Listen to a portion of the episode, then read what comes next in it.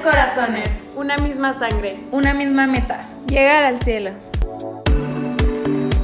Hola, la verdad es que estamos súper contentas de que estés otra vez aquí escuchándonos y ahora les traemos un tema que a mí en lo personal me súper fascina, que son las heridas.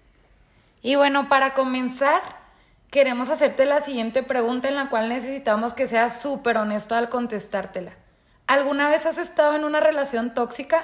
Y con relación nos referimos a cualquier relación interpersonal. Por ejemplo, ¿alguna vez te has encontrado dentro de una relación tóxica con algún familiar, con alguno de tus amigos, conocidos o con alguna de, la, de tu pareja con la que hayas estado? Y si tu respuesta es sí, te invitamos a que te preguntes y te contestes a ti mismo por qué, por qué has permitido esto, por qué has estado dentro de, de una relación tóxica. Porque incluso muchas veces tú mismo has sido esa persona tóxica. Esto es porque muchas veces y durante nuestra vida y durante diversas etapas de nuestra vida hemos sido heridos, pero la verdad muchas veces no, no estamos conscientes de las heridas que tenemos e incluso no estamos conscientes de lo que son esas heridas. Entonces, por eso en este capítulo queremos hablarte acerca de eso, de cuáles son nuestras heridas. Y bueno, les vamos a platicar acerca de Bob Schutz. Él es un terapeuta reconocido en Estados Unidos, el cual hizo un libro que se llama Be Healed, en donde menciona las siete heridas. Estas heridas se pudieron haber manifestado en tu niñez o incluso ahorita. En realidad es un suceso que te haya dolido o que te haya marcado? Bueno, una de estas heridas es el abandono.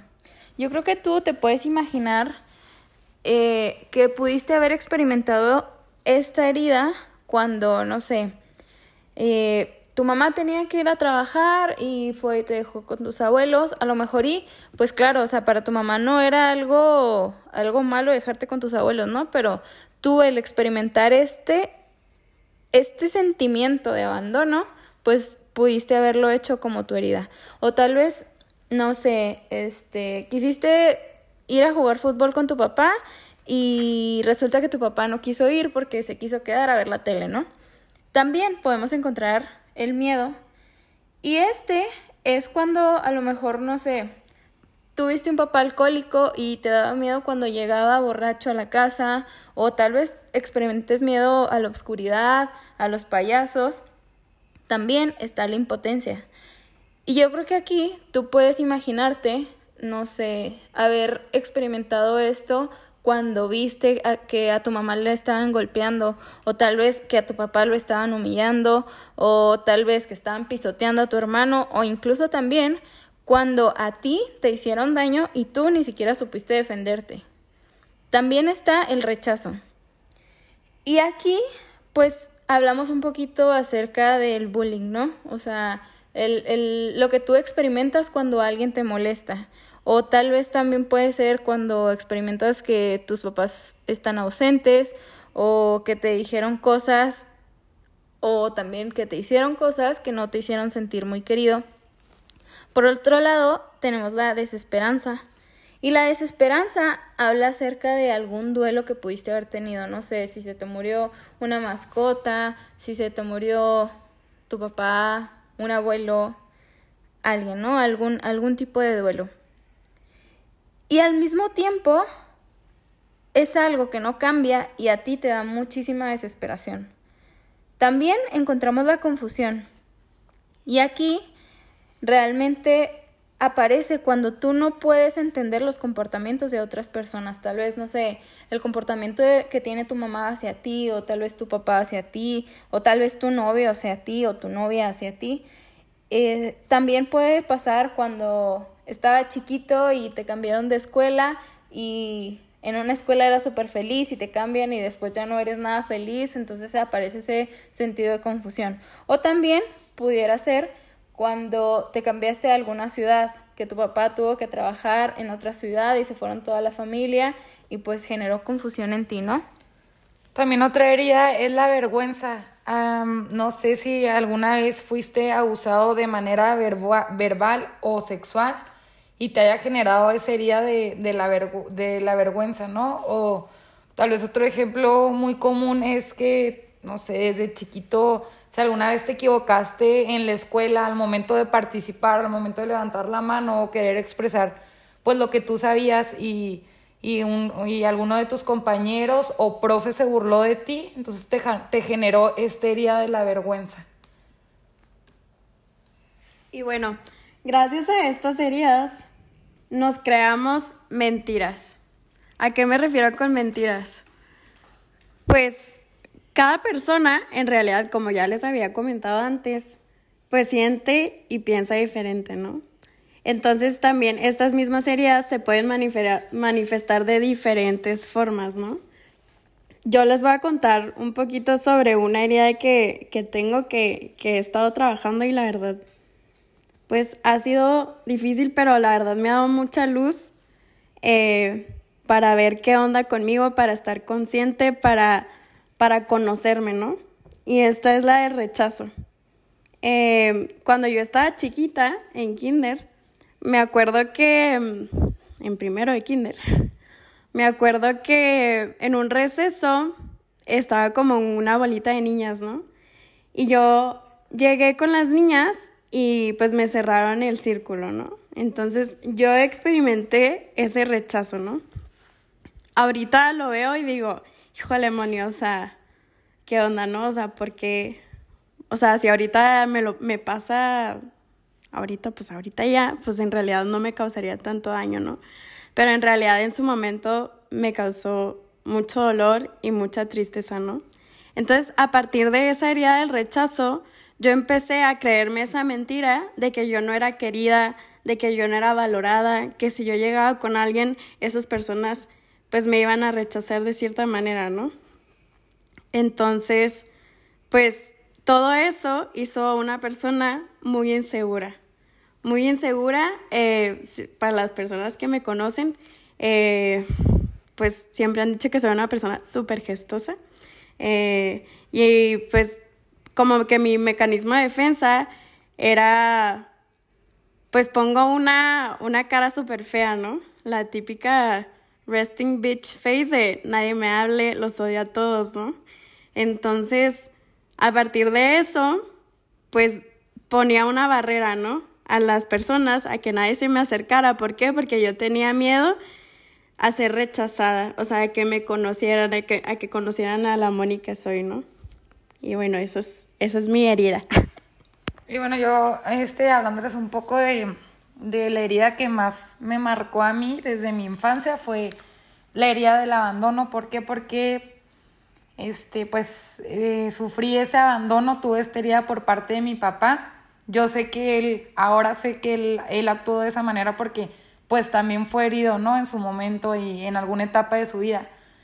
Pero gracias a esta herida, al abandonarme mi papá, al divorciarse de mi mamá, al, al yo experimentar que pues mi papá no pasaba mucho tiempo con, con mis hermanos, con mi mamá y conmigo en, en la casa, al experimentar el sentirme cambiada por otras prioridades que tenía mi papá, el sentir que pues realmente literal no estuvo pues muy presente en mi infancia, yo, yo fui sintiendo ese abandono y pues me fue me fue doliendo. Y gracias a ese abandono por parte de mi papá, esta herida que, que yo tengo me hizo ser de una manera, me hizo generarme ideas y, y mentiras desde chiquita, por ejemplo, el decirme a mí misma y creerme que siempre tenía que estar con alguien, o sea, que siempre tenía que, que, que tener un novio que para que me ayudara a llenar ese vacío, tal vez que pues mi papá no, no pudo llenar, ¿no? Por sus tantas heridas, pero yo muchas veces decía, híjole, no, es que de verdad tengo que estar con alguien para sentirme llena, para sentirme,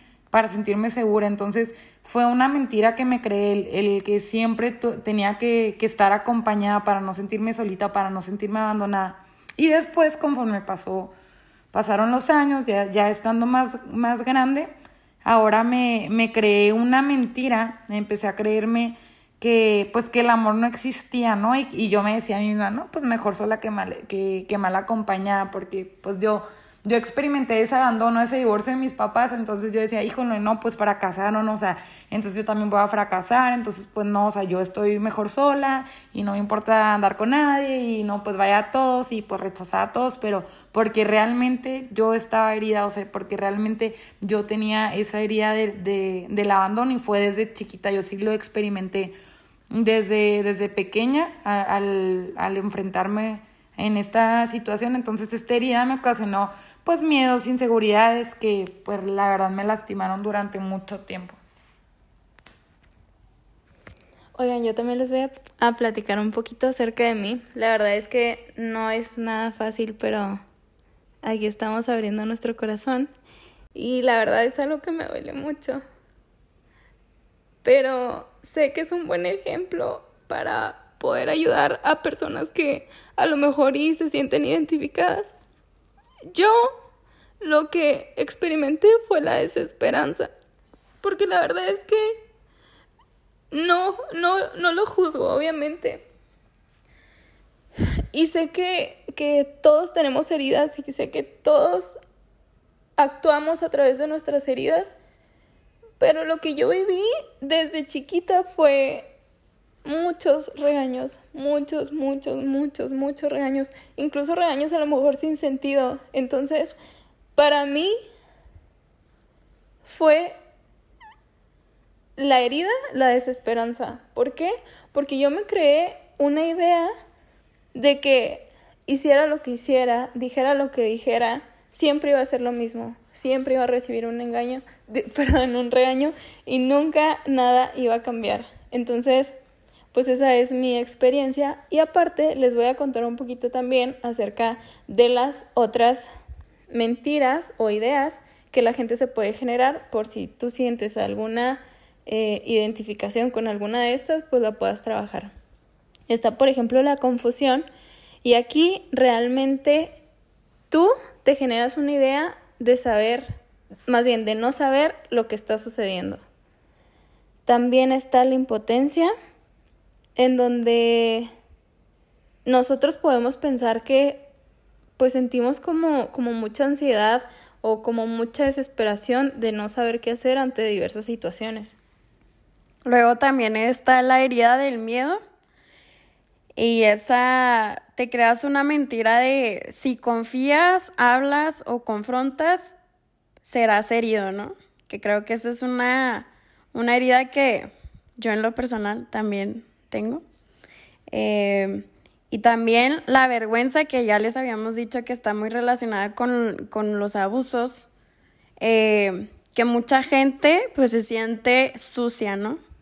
Y eso, ah, eso es súper impactante porque, por ejemplo, hace un año yo tuve una alumna que pues sufrió, tenía cinco años y sufrió un abuso sexual, ¿no? Entonces, ella pues desde esa edad va, o sea, tiene la herida de la vergüenza. ¿Por qué? Porque mi alumna, yo lo que observaba en ella cuando me di cuenta de esto, pues claro que, que lo trabajamos y pues hicimos muchísimas cosas, ¿no? Pero yo notaba en ella que sentía mucha vergüenza y que de verdad se sentía súper sucia y sentía, o sea, que, que ella no valía, que no se le querían acercar, hasta en su expresión, tanto en su expresión verbal, casi no se expresaba o hablaba de manera muy bajita, o también en su expresión corporal, o sea, muy, ¿cómo se dice? Muy, ajá, y luego muy, hasta... Deprimida. Sí, y, y, insegura, o sea, se le notaba con sola verla que era insegura, que sentía vergüenza, y en, muchas cosas que me dijo que yo no notaba, la veía que se sentía sucia, o sea, por haber experimentado, por haber, o, por haber tenido esa, esa herida de la vergüenza. Y muchas veces pues al experimentar, al haber experimentado todas estas heridas, pues nos damos cuenta que debido a esas heridas, tristemente hemos herido a los demás. ¿Por qué? Porque realmente no las hemos trabajado y por eso se dan lo de las relaciones tóxicas, ¿no? Porque pues yo soy alguien herido, si no trabajo con mis heridas, si no las detecto, si no las conozco, obviamente voy a llegar con otra persona y la voy a lastimar porque no voy a estar trabajado, o sea, entonces se va a hacer literal un chile con queso y y la relación cada vez se va a poner más, más tóxica, o sea, ¿por qué? Porque no, realmente pues no, o sea, no, no trabajamos estas, estas heridas, no, no las sanamos, pero para sanarlas, pues debemos primeramente conocerlas, ¿no? Y conocernos, pues a nosotros mismos y decir, bueno, ¿por qué me porto así? Ahorita con los ejemplos que les estamos dando, yo creo que pues queda un poquito más claro y, y los, los llevamos o los acercamos al pensamiento de que, ok, bueno, o sea, estas siete heridas te las recordamos, el abandono, la vergüenza, el miedo, la impotencia, el rechazo, la desesperanza y la confusión. Decir, bueno, yo he tenido esta herida, entonces por eso soy así. O sea, ahora sé que por eso me comporto de esta manera. Y también algo que, que quede súper, súper claro, ah, o sea, que se me hace súper importante decir que pasa mucho que realmente, o sea, no nos, no podemos conocer y aceptar a alguna persona, no podemos enamorarnos y, e invitarla a nuestra vida así como si nada, sin antes conocernos y aceptarnos a nosotros mismos, sin antes trabajar primero con nosotros mismos. Yo, yo creo algo muy en lo personal que a mí me pasó cuando supe mis heridas. Me hizo abrir los ojos a estar súper consciente de que las otras personas también están heridas, ¿no? Está cañón eso, ¿por qué? Porque muchas veces vivimos así con, con o sea, súper inconscientes de que es que esa persona me hizo tal y tal y tal y tal y en realidad pues no sabemos qué ha pasado a esa persona, ¿no? Entonces a mí eso me hizo súper consciente de saber que todas las personas estamos lastimadas. Y yo creo que está muy padre, o sea, el ser consciente de eso, porque entonces cambiamos el concepto de juzgar por el comprender, porque la verdad todo mundo, o sea, tristemente hemos caído pues en, en ese, en esa negatividad, ¿no? En esa tal vez egoísmo de, de empezar a juzgar a los demás y decir, híjole, es que qué mala onda que sea así, qué mala onda, o sea, esta persona hizo esto, esta persona me hizo esto y empezamos a juzgar, juzgar, juzgar y juzgar, se va viciando y entonces yo creo que eso es importante, ¿no? Cambiar el juzgar por el comprender a las personas, comprender que, que ellos también son, están heridos. Claro, oigan, y es que también eh, nosotros debemos de comprender que somos un 100%, o sea, tú que nos estás escuchando, eres un 100%. Y si tú ya pudiste reconocer alguna de estas heridas en ti, entonces tú ya llevas de gane 50%. Ahora lo que te toca es buscar ayuda para que tú puedas trabajar con estas heridas y para que no puedan, eh, o sea, que, nos, que no pueda ser después un conflicto para ti, ¿no? Para tu día a día. También me gustaría decirles que, que pues la verdad es que todos estamos pasando por alguna batalla, todos. O sea, tengas la situación que tengas, en el nivel que lo tengas, puede ser súper pequeño, puede ser súper grande, pero si tú estás viviendo una, batalla, entonces considero que necesitamos ser un poquito más conscientes y eh, respetuosos también con los demás, porque pues todos están viviendo sus, sus batallas, ¿no?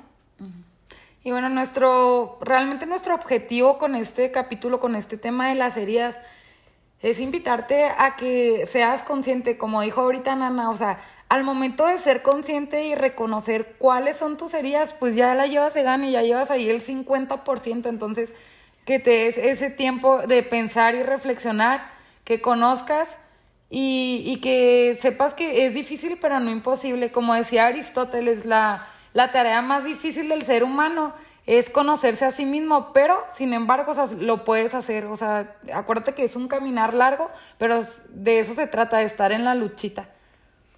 También debes de, tener muy en claro que existe la esperanza, o sea, sí a lo mejor puedes tener estas heridas que te están doliendo muchísimo en este momento, pero no te preocupes, no te preocupes, todo va a estar bien porque existe la esperanza y si tú la pides, créeme que si lo trabajas, lo vas a poder conseguir, vas a poder sanar todas estas heridas y poder ser feliz.